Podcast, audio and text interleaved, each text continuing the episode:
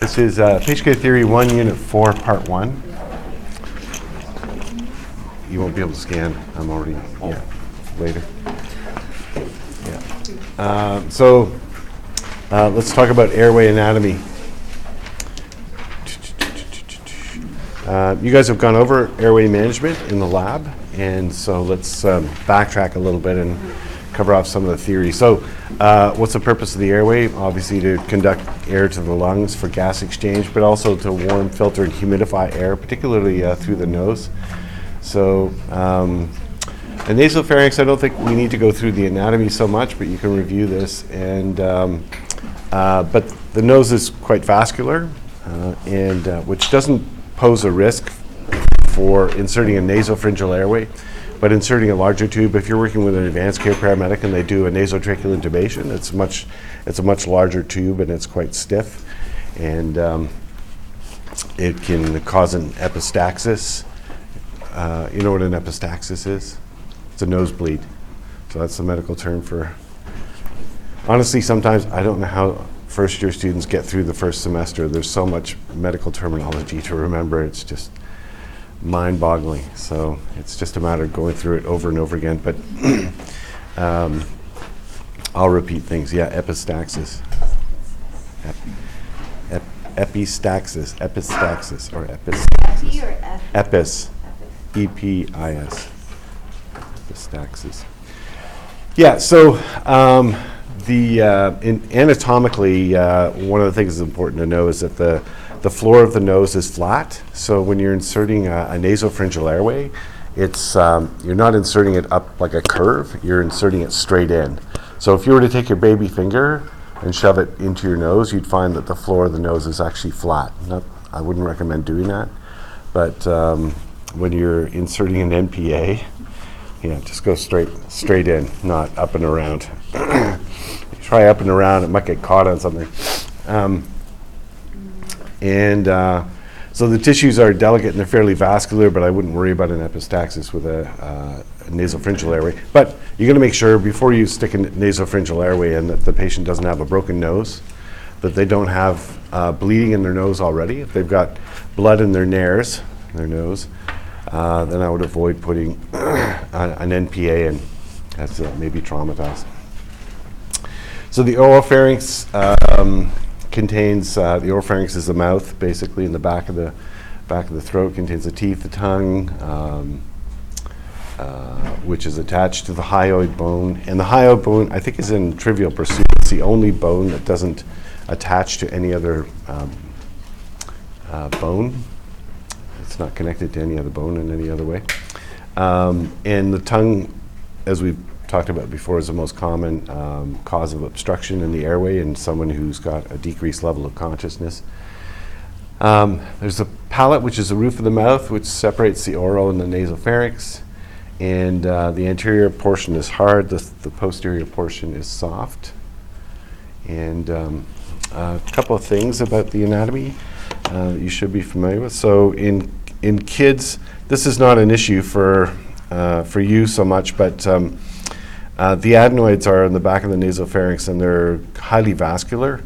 Um, and it's not an issue inserting a nasopharyngeal airway in, but if you're working with an advanced care paramedic who's inserting a nasotracheal tube, um, nasotracheal tubes are contraindicated in kids under the age of eight because their adenoids are quite prominent and they shrink with age.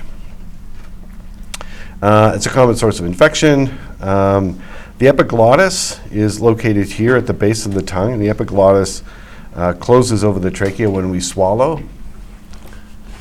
And it does that quite efficiently, um, with the exception of when we're eating, talking, laughing, and drunk. Um, that's that's when people get into trouble, oftentimes, and end up uh, aspirating food into their trachea and end up choking. Um, so, otherwise, the epiglottis is quite uh, effective. This space, just for your interest, um, this space here between the tongue and the epiglottis is called the, the uh, uh, vallecula. And um, it's a pocket formed between the tongue and the, and the epiglottis. And when you're working with an advanced care paramedic, and I'll mention advanced care paramedics throughout the program because you'll typically be working with them uh, when you're uh, working in an urban area. When they do laryngoscopy, in other words, uh, they insert a blade like this. They in, typically with adults, they'll insert it into the vallecula and lift the tongue up so they can see the vocal cords to get a tube into uh, into the trachea. That's the vallecula. So this is what the nose looks like. These are the nares, um, and this the purpose of this picture was to show the adenoids before uh, and after surgical removal, but. Um, I threw this picture in because two things. One, I wanted to show you that the floor of the nose is flat, right? So when we're inserting a, a nasopharyngeal airway, it goes straight in. And number two, these ridges here are called the turbinates, and uh, the turbinates um, create um, uh, turbulent airflow so that when you breathe in through your nose, um, the, the turbinates are highly vascular. They, they are mucous membranes. They contain cilia, which are fine, like hair structures that trap debris, and, and then we get rid of that debris either through sneezing or, or blowing our nose. And um, um, in order to trap debris, particulate matter, um, you need to create turbulent airflow, so that's the purpose of the turbinates. The, the flip side, the downside to having turbinates is, uh, as I say, if you're working with an advanced care paramedic and they're inserting a large nasotracheal tube, um, it usually gets caught up in the turbinates, and you have to gently coax the tube past the turbinates. You can actually feel the turbinates with a big tube. You won't feel it with a nasopharyngeal airway, so it's not an issue for you, but um, um, it's a bit of an issue otherwise. Uh, the, uh, I would just, I'm trying to think if there's anything else I want to say about the anatomy here. So, the uvula, you're familiar with the uvula? It's that thing that dangles down the back of your throat. Not entirely sure what purpose it serves, but uh, um, it's, um, oops. So I'm just thinking of kind of a funny call I did years ago uh, where we had uh, a guy who um, was rock climbing and he fell and he had a head injury. And uh, I tried to uh, nasally intubate him. So I put a tube in his nose and um, I wasn't able to get the, the tube in on the first try. So I took a laryngoscope and I opened his mouth and we have a set of Magill forceps. They're these long forceps. And what I planned to do was to um, scope him, grab the tube, and advance it through the vocal cords with these Magill forceps. And I was having trouble advancing it, and then I realized that I was I'd grabbed onto the uvula and was stretching it. So uh, once I realized what I'd done, I, let go of the uvula and I was able to advance the tube. But we got to the trauma center and I explained to the ER docs, I said, if, you, if his uvula looks unusually swollen or large, this is why. this is what I did. The docs thought it was hysterical. I'd never heard of anyone doing that. Um, so this is the pharynx here at the back of the throat. This is the, the larynx here, this area here with the thyroid cartilage, the Adam's apple. And um, what else do I want to mention here? Um, this, this back part of the mouth here is referred to as the hypopharynx. The hypopharynx. And um, um, one of the reasons why, um, so uh, t- you tell me, uh, why would you insert a nasopharyngeal airway instead of an oropharyngeal airway? They're getting sick? Sorry, they're getting sick? Yeah. Like vomiting? Uh, that might be one reason, yeah. They have a gag reflex. They have a gag reflex. Is a primary reason. Or they've got a diminished level of consciousness that's likely going to correct itself or is reversible. So, for example, if you had an opioid overdose and an unprotected airway, um, you might put a nasopharyngeal airway in um, and then give them Narcan to reverse the opioid um, for the reason that they don't have a gag reflex now, but the gag reflex is going to be restored, and having an OPA in is going to elicit a gag reflex. Having a nasopharyngeal airway, because it sits on the posterior wall of the hypopharynx, it tends not to elicit a gag reflex to the same extent, or may not elicit a gag reflex at all. So nasopharyngeal airway is good for someone who has diminished level of consciousness, but you know they're going to improve. So another example would be someone who has a seizure. Uh, typically, after a seizure, they, they enter what they call a post-ictal phase. And post-ictal, uh, they have um, just a diminished level of consciousness, and over time, they start to regain consciousness. So they might not have a gag reflex initially after the seizure, but over time, they'll start to improve neurologically, and they'll have a gag reflex. And so, a nasopharyngeal airway is a is a good alternative to an OPA uh, for someone who's got a temporary diminished level of consciousness. So post-seizure opioid overdose that you're going to reverse, hypoglycemia that you're going to reverse with dextrose, um, those sorts of things, examples. Um, so the larynx, um, so the hyoid bone is right here, and um, it's a horse, uh, horseshoe-shaped bone or, or slash cartilage, and it's the only bone that doesn't articulate with any other bone. That's a trivial pursuit question. Yeah. Sorry. Um, Is dextrose that D50W? D50W, yeah. It is? Well, it could be D50 or D10 or. It's dextrose in water, basically. Sugar water, yeah. Uh, the thyroid cartilage is your Adam's apple, and um, uh, it's the first tracheal cartilage, and um,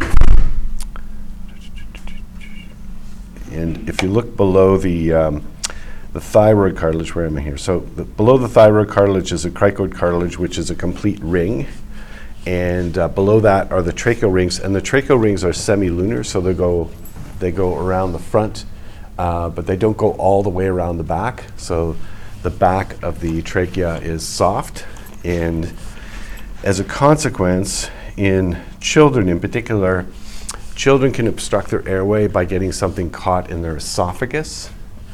Uh, it would be really unusual for that to happen in an adult, although there's an episode of uh, CSI, the original CSI, where a guy swallows, a, I think it's a cue ball. The cue ball, the eight ball, one of, one of those two balls is slightly larger. Is it the cue ball? Yeah. So he swallows a cue ball. So his, his party trick at bars is to, to swallow uh, a, uh billiard ball and then bring it back up again. But he swallows a cue ball and it gets stuck in his esophagus and it compresses the posterior wall of his trachea and obstructs his airway and he asphyxiates and dies. Right. So um, I don't know how you would remove that. I don't think you could. I mean, something smaller you could probably remove. And uh, um, Heimlich maneuver is not going to work on uh, on something that's obstructing the esophagus, right? Because the idea with uh, with abdominal thrust is to expel any air in the lungs to push out whatever is obstructing the trachea. But if it's caught in the esophagus, you're pooched. Uh, so a small child, for example, could swallow a gumball, and it would get stuck in their esophagus, right, and compress the posterior wall of the trachea. Uh, one of the things you're going to find um, as a paramedic is you're going to get a little paranoid as a parent because uh, you're going to see the worst of the worst, uh, you know, and the most unusual uh, types of injuries and illnesses. And so, uh, you know, when my daughter was younger, and we go to the Mandarin, and and you leave the Mandarin, and they come at you with these candies, these mints. It's like, are you trying to kill my child? Like, no, back away, back away. And my daughter's going, no, you know. I'm saying, no, you airway obstructing killer. Uh, the chances, I mean, the chances are truly remote, but uh, I'm sure I've damaged my poor daughter from my paranoia. Uh, so, the glottic opening refers to the vocal cords. And uh, so, and it's, uh, oops directly behind the Adam's apple. So this is what the larynx looks like. This is uh, the anterior view or the front view. It's the epiglottis here, the hyoid bone here, uh, the thyroid cartilage or your Adam's apple, the cricoid cartilage which completely encircles the trachea, And uh, this is the cricothyroid membrane, so uh, on extraordinarily rare occasions, uh, an advanced care paramedic may insert a needle through the cricothyroid ligament, ligament rather, uh, needle cricothyrotomy to secure the airway if they're not able to secure an airway in any, by any other means. Excuse me. And then the rings, let's talk about that. So, um, there's a maneuver called the Sellick maneuver, and some medics may ask you to do that for them. ACPs will ask you to do that for them if they're trying to put a tube in the trachea. And the Sellick maneuver uh, is simply, uh, and it's a little bit of an outdated maneuver, but it's a maneuver where um, I've got a laryngoscope, I've got it in the patient's mouth. I'm lifting the tongue up to try to visualize the cords, but the cords are too anterior, so I'll ask you to put your fingers on the cricoid cartilage and push down. And that drives the vocal cords posterior so I can see them. The other thing it does is it compresses the esophagus to prevent the patient from vomiting or regurgitating. And sometimes you'll get patients who are in cardiac arrest, and um, uh, when you're ventilating them, if, if not all the air goes into the lungs, some of the air goes into the stomach, the stomach starts to inflate, and uh, then they regurgitate. So it's dead people don't vomit, they regurgitate, uh, much like a you know, baby regurgitates. And so it's essentially gastric content coming up. And uh, so Sellick maneuver compresses the esophagus and prevents uh, you know, them from erupting like Dante's Peak. And of course, if you're trying to secure an airway and they're vomiting, there's a risk that they may aspirate that vomitus into their trachea, which is you don't want to have happen.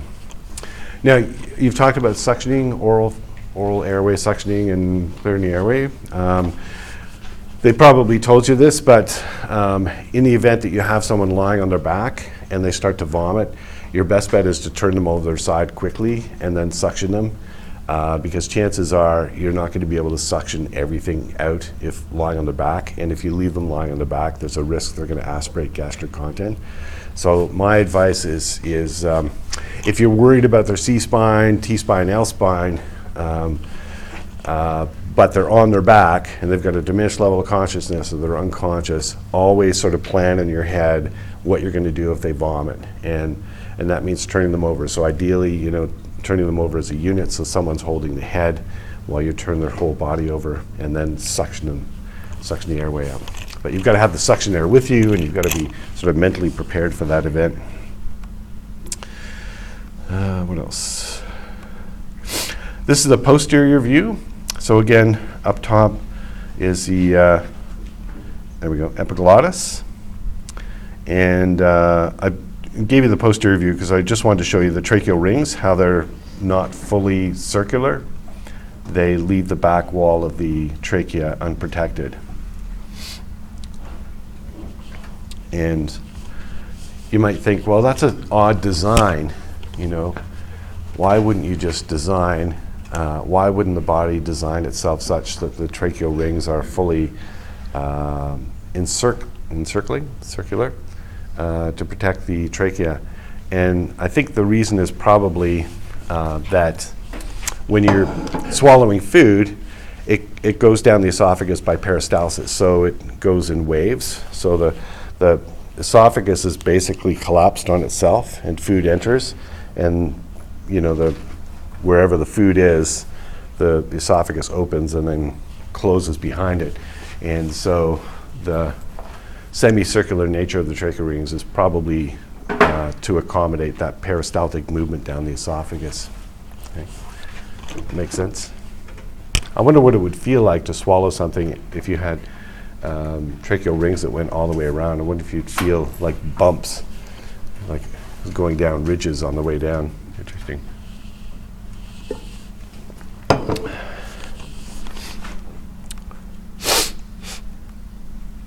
And it's not to suggest that uh, the human body is a perfect design. Uh, definitely not, by all means. There are lots and lots of flaws.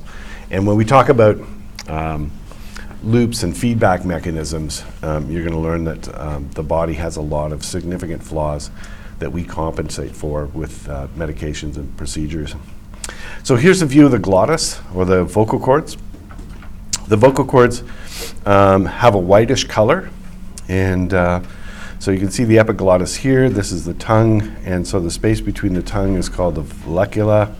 Um, over here, just out of for your interest, is the piriform fossa, and um, there are lots of different things that can obstruct uh, obstruct the airway. Foreign bodies, um, swelling from croup, epiglottitis, uh, burns can cause swelling in the airway, can compromise the airway. Uh, the most bizarre airway compromise I've ever seen in my life was um, two 19 year old ladies who were drinking uh, uh, margaritas in the backyard, and uh, one of the girls uh, screamed at her girlfriend not to take a drink because an earwig had fallen from the umbrella into her drink. And she took a drink, and it got caught in her piriform fossa in the corner. And uh, she coughed for about an hour. So it was stuck in this little pocket right here. Well, it's actually the left side. He was caught in this little pocket right here, right?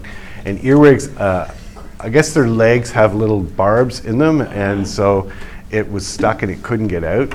And um, so she coughed for an hour, and her girlfriend called 911 and um, she uh, begged me to take a look down there to, to try to get it out. And um, she said she looked in the mirror with her mouth wide open and she could see it moving. And um, so uh, you don't really want to insert a laryngoscope blade into someone's mouth when they're conscious, but I said, okay, I'll, I'll have a look, but I'm, um, I explained what the device was. I said, I'm not going to go too deep with this. I'm just going to uh, place it halfway along your tongue and lift your tongue up a little bit and try to have a look, uh, but I'm not going to go beyond that because there's a risk that you might gag and vomit, and that's just going to complicate things. So I had a look. I couldn't see anything, um, and I said, "Okay, I'm going to try suctioning." So I, and again, you shouldn't normally do this, but uh, I, I she said it's I'm, it's over here, and I said, "Okay." So I put the suction down there.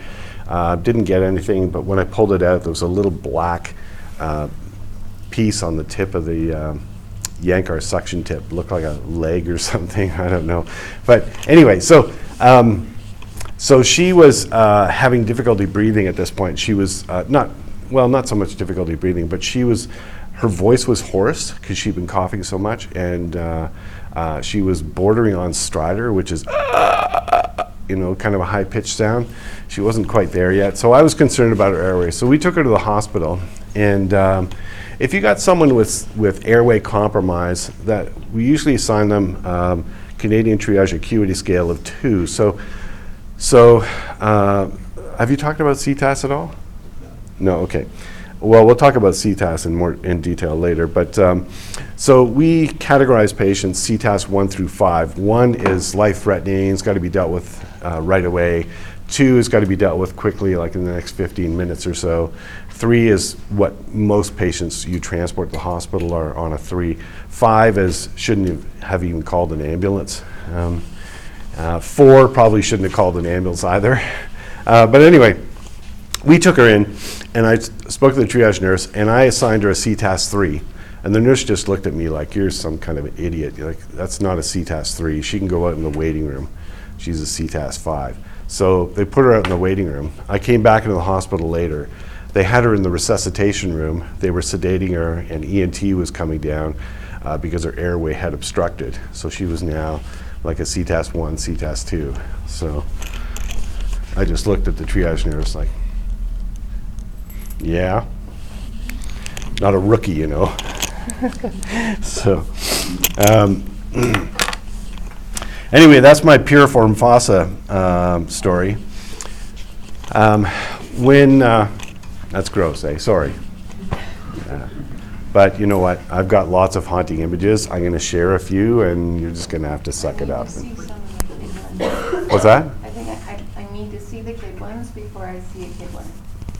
So if you have. Oh, images? Yeah. Yeah, I don't have many images, so, uh, but if I think of any, maybe I'll throw them in. But you know what? You want to see kid injuries or something, just go on the internet, like knock yourself out. Uh, But just be careful uh, not to spend too much time on there. I went, on- Flags so that they keep coming up and showing me like how the, all the ads and stuff. You know, like you start Yeah. searching something. Yeah, yeah. And you'll see it all the time. Oh my God. Yeah, yeah, exactly. I did a, uh, one of my students, like many years ago, told me about a site called bloodygore.com. And I went there, and honestly, after about a half an hour of uh, going through that site, I thought I was going to be sick. It was worse. It was worse than real life. So I wouldn't spend too much time looking at gory images. Um, and it's easier to deal with gory injuries when you're focused on assessing and treating people than it is just staring at it. Trust me. So if you look at awful stuff and you think, I don't know if I can take this, you'll be fine because you'll be busy. so um, the narrowest part of the airway in the adult is the vocal cords. They have this white appearance. Um, these little things here, these bumps here, are called the arytenoid cartilages. And um, when your ACP partner intubates the patient, they look for the cords, and if they can't see the cords, they look for the arytenoids. And if they can see the arytenoids, they just aim the tube above it uh, to get through the cords. Your cords uh, come close together when you're um, taking your breath in, and then they spread apart when you exhale. They do this. I had a patient once, uh, head injured patient who was unconscious, and he was tachypneic, meaning he had a, yeah, he was breathing really fast, tachypneic, and um, his vocal cords were actually making a clicking sound. When I did laryngoscopy, I could see his cords snapping together, and they were clicking.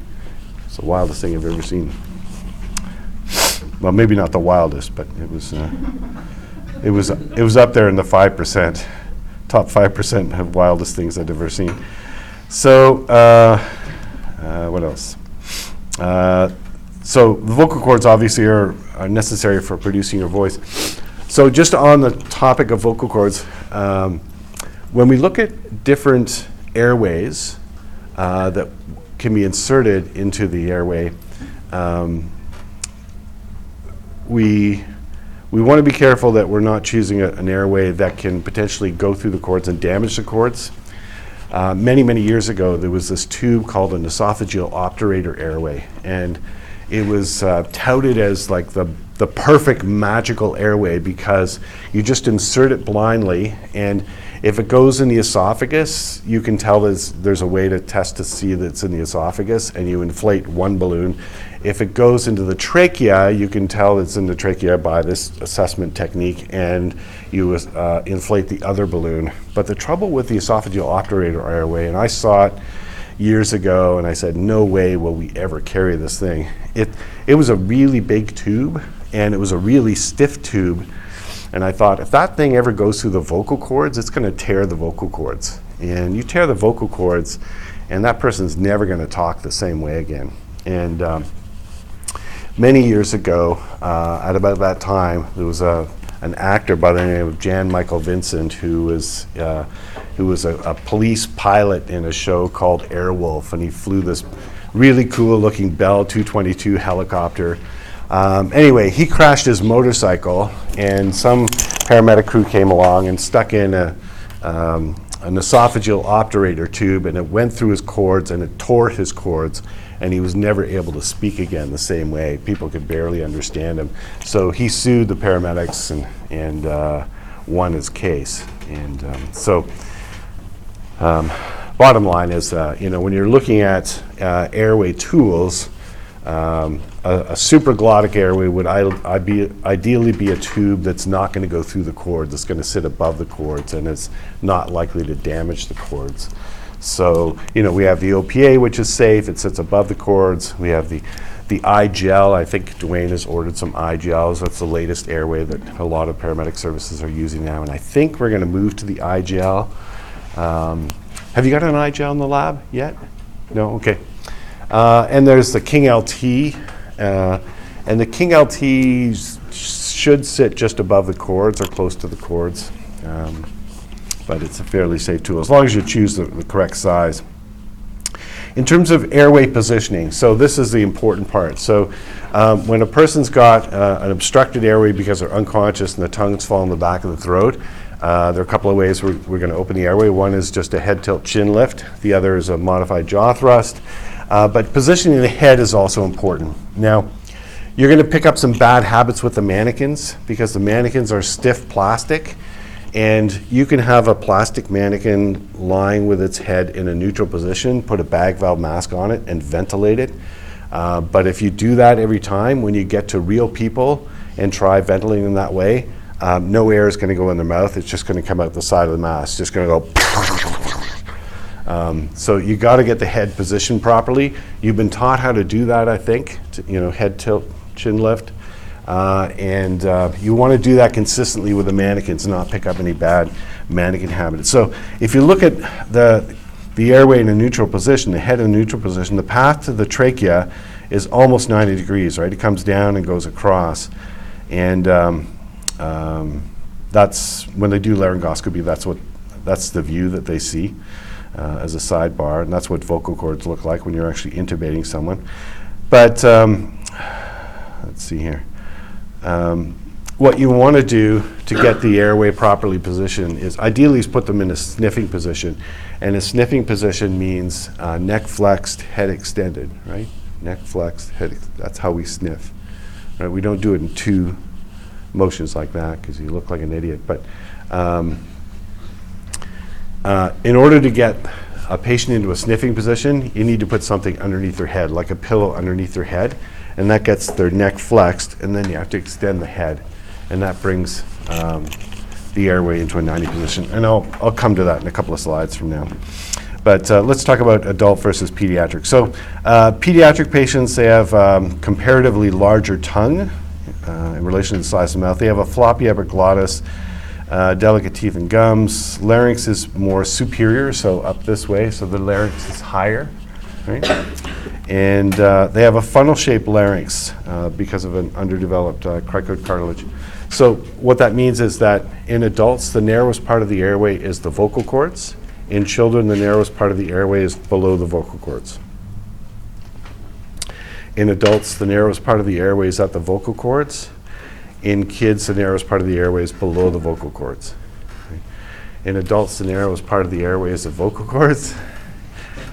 In children, the narrowest part of the airway is below the vocal cords. So they have a funnel shaped trachea. And that has implications um, in that, for example, a child who has a swollen airway from, uh, say, a croup or some other infectious process, they're at much higher risk of occluding their airway from edema, from swelling, than an adult. right? So kids with a swollen airway should scare the crap out of you. We handle them gently. We generally leave them with mom and dad. You know, if mom's holding the kid, we don't take the kid away. We let mom hold them. We don't come close to them. We talk to mom. Usually we get the, tr- the trust of mom.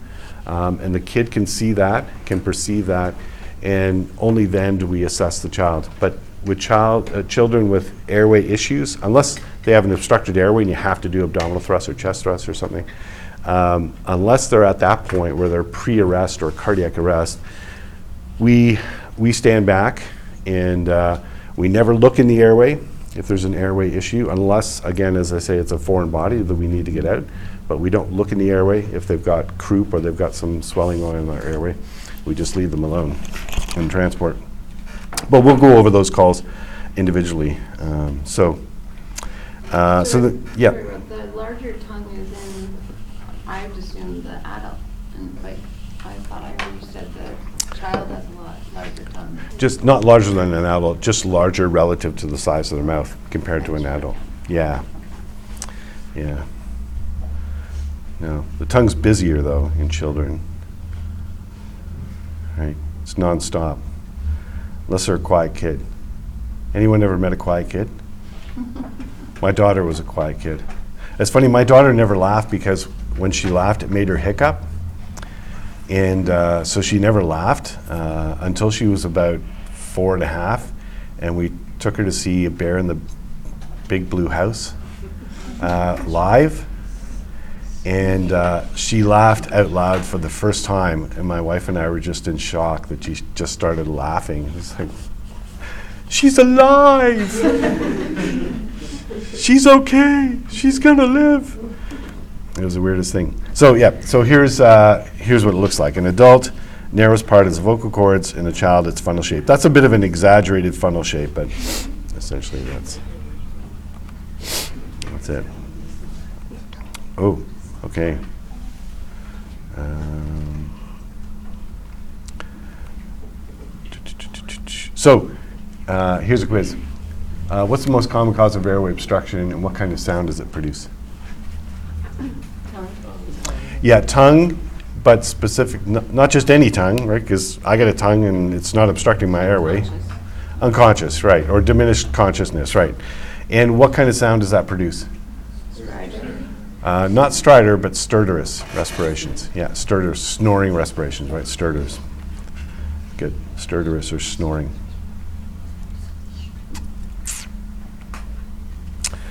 And uh, what's the purpose of the epiglottis? Cover the trachea when swallowing. so- Yeah, cover the trachea when swallowing, yeah, to prevent aspiration, right, to prevent aspiration, for sure.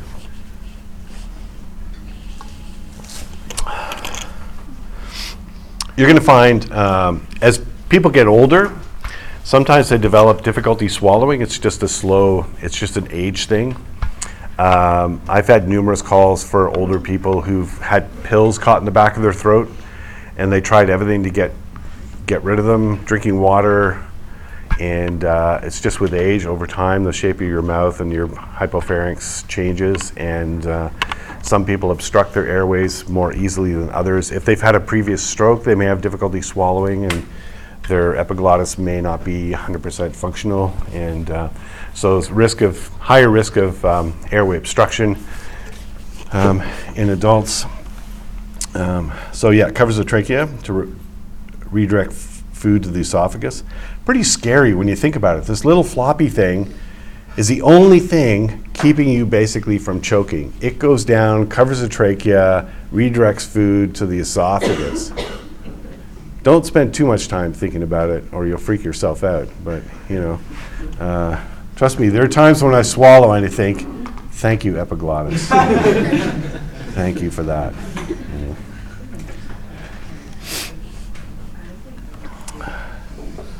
Uh, where's the vallecula? Yeah, back of the tongue, between the tongue and the and the epiglottis, right? It's that pocket between the tongue and the epiglottis. Good. Space between the tongue and the epiglottis. Uh, the tracheal rings are semilunar. Uh, why is that clinically relevant?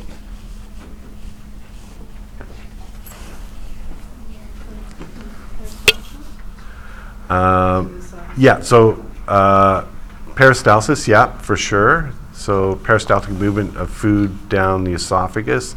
And the other reason it's clinically relevant?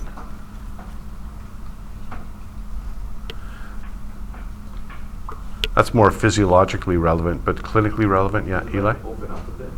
What's that? Does it open up a bit? Uh, no, uh, think about why it's clinically relevant. Why is that a concern? Yeah. If you swallow something that's too large, it'll block off your airway. Exactly. Yeah. If you swallow something too large, it can, and it gets stuck in the esophagus, it can compress the posterior wall of the trachea, obstructing the airway, right? So. That one more time. If you swallow something, uh, in children particularly, if they swallow something too large and it gets stuck in the esophagus, it can compress the posterior wall of the trachea, obstructing the airway.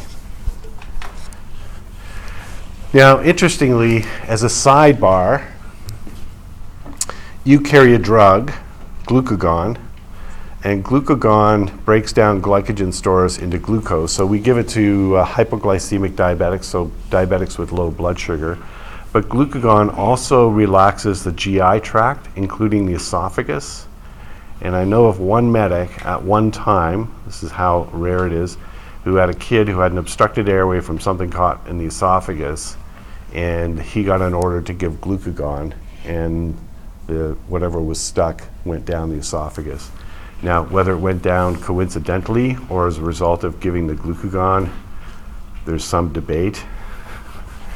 This was a medic who was a bit of a cowboy and was determined to try every drug, every procedure as often as possible. It was like uh he probably had tattoos somewhere on his body that listed the procedures he'd done. I know it was just a bit of a whack job, but um, but glucagon uh, relaxes the GI system as well. Okay, so we already talked about that. Uh, so, what are some anatomical airway differences between children and adults? So, larger tongue, comparison to mouth, floppy epiglottis, delicate teeth and gums, larynx is more superior, funnel shaped larynx. uh, and narrowest part uh, is at the cricoid ring or below the vocal cords before the age of 10. So when you have kids, when they're young, uh, you'll worry, right? Any cold, croupy problem, you worry about their airway, you worry about everything. Um, young babies and, and toddlers are obligate nose breathers, meaning they, uh, they tend to breathe through their nose and not through their mouth. And so when my daughter was about a year and a half and she had a cold, uh, you know, she'd be struggling to breathe through her nose. She'd be like, like this. And I'm going, come on, sweetheart, please just open the mouth. Open. And I tried to open her mouth. And I took a bulb suction and I went in her nose to try to snuck, suck the snot out. And she didn't like that. It didn't work anyway. And I'm just like, just open your mouth. And I kept, you know, praying for the day she got old enough that she would open her mouth when she got a cold. And of course, you know, you reach that age, and then, you know, when you get a cold, you never close your mouth. It's like, can you close your mouth? Well, I can't breathe through my nose. Yeah.